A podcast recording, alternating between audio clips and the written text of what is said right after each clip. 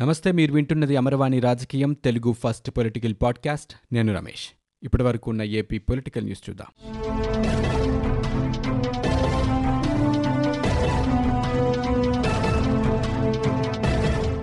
ఏపీలో పంచాయతీ ఎన్నికల షెడ్యూల్ను నిలిపేస్తూ హైకోర్టు సింగిల్ జడ్జి ఇచ్చిన తీర్పుపై రాష్ట్ర ఎన్నికల సంఘం అప్పీల్ కోసం డివిజన్ బెంచ్కు వెళ్ళిన విషయం తెలిసిందే.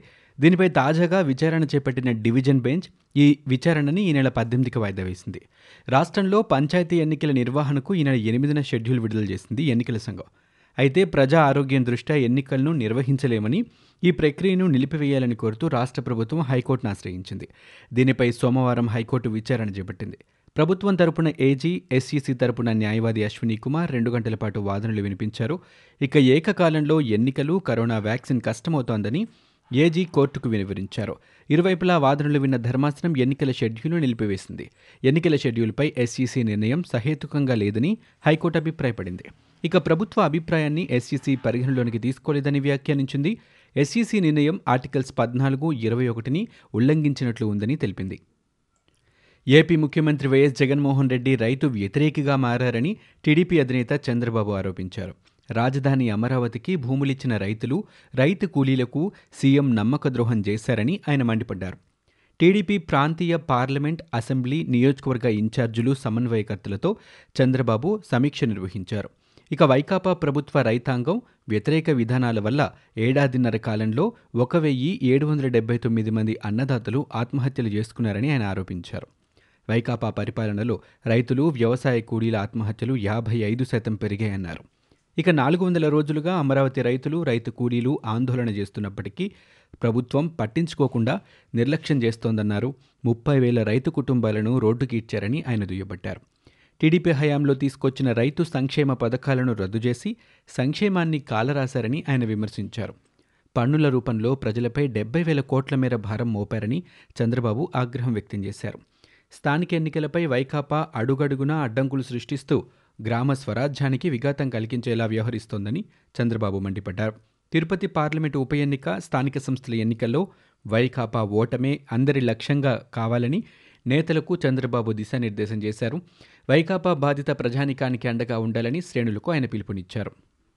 ఎన్నికల సంఘం కార్యకలాపాలకు పథకం ప్రకారం విఘాతం కలిగించి పంచాయతీ ఎన్నికలను అడ్డుకోవడానికి ప్రయత్నించారన్న అభియోగాలపై రాష్ట్ర ఎన్నికల సంఘం సంయుక్త సంచాలకుడు జివి సాయిప్రసాద్ను విధుల నుంచి తొలగించిన మరుసటి రోజే ఎస్ఈసీ మరో సంచలన నిర్ణయం తీసుకుంది. ఏపీ ఎన్నికల కమిషన్ కార్యదర్శి వాణిమోహన్ కూడా ఎస్ఈసీ నిమ్మగడి రమేష్ కుమార్ తొలగించారు. ఈ మేరకు కమిషన్ కార్యాలయంలో వాణిమోహన్ సేవలో అవసరం లేదంటూ ప్రభుత్వ ప్రధాన కార్యదర్శి ఆదిత్యనాథ్ దాస్కు లేఖ రాశారు. కమిషనర్ కార్యాలయం నుంచి వాణిమోహన్ను రిలీవ్ చేశారు. ఇక పంచాయతీ ఎన్నికల నేపథ్యంలో వాణిమోహన్తో పాటు కార్యాలయంలో పనిచేస్తున్న ఇతర ఉద్యోగులు కూడా ఈ నెల తొమ్మిది నుంచి సెలవులు పెట్టకుండా అందుబాటులో ఉండాలని ఎస్సీసీ కోరారు. అయినప్పటికీ కమిషనర్ కార్యాలయంలో జాయింట్ డైరెక్టర్గా పనిచేస్తున్న సాయి ప్రసాద్ ముప్పై రోజుల పాటు సెలవుపై వెళ్తున్నట్లు లేఖ పంపడంతో ఇతర ఉద్యోగులు కూడా సెలవుపై వెళ్ళేలా ఆయన ప్రభావితం చేస్తున్నారని ఆరోపణలు రావడంతో ఈ అంశాన్ని ఎస్సీసీ తీవ్రంగా తీసుకుంది. Sai ప్రసాద్ను article two forty three K read with three twenty four ప్రకారం అధికారాలు ఉపయోగించి కమిషన్ నుంచి తొలగిస్తున్నట్లు కమిషనర్ రమేష్ కుమార్ వెల్లడించారు.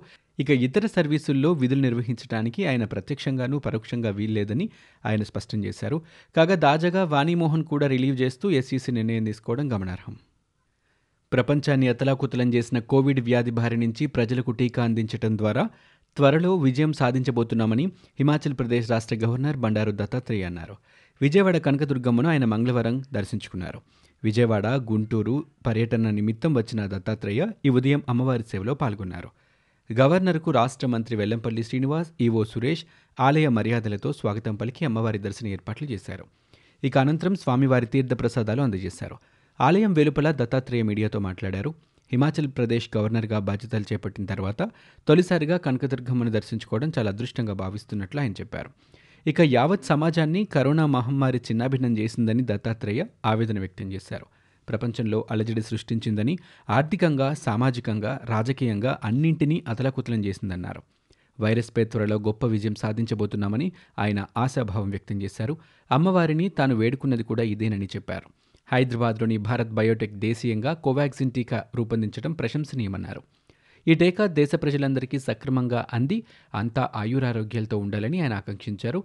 ఇక ఈ సందర్భంగా తెలుగు ప్రజలకు గవర్నర్ సంక్రాంతి శుభాకాంక్షలు తెలిపారు. ఈ సంక్రమణ గొప్ప మార్పునకు నాంది కావాలని ఆయన అభిప్రాయపడ్డారు. సంక్రాంతి పండుగ మన సంస్కృతి సంప్రదాయాలు కళలకు ప్రతీక అని ఏపీ సీఎం జగన్ చెప్పారు. స్వగ్రామాలపై ప్రేమ రైతులకు ఇచ్చే గౌరవానికి ప్రతీక అన్నారు. సంక్రాంతి సందర్భంగా తెలుగు ప్రజలకు జగన్మోహన్ రెడ్డి సంక్రాంతి శుభాకాంక్షలు తెలిపారు. ప్రతి కుటుంబం సంతోషంగా సంక్రాంతి జరుపుకోవాలని ఆయన ఆకాంక్షించారు.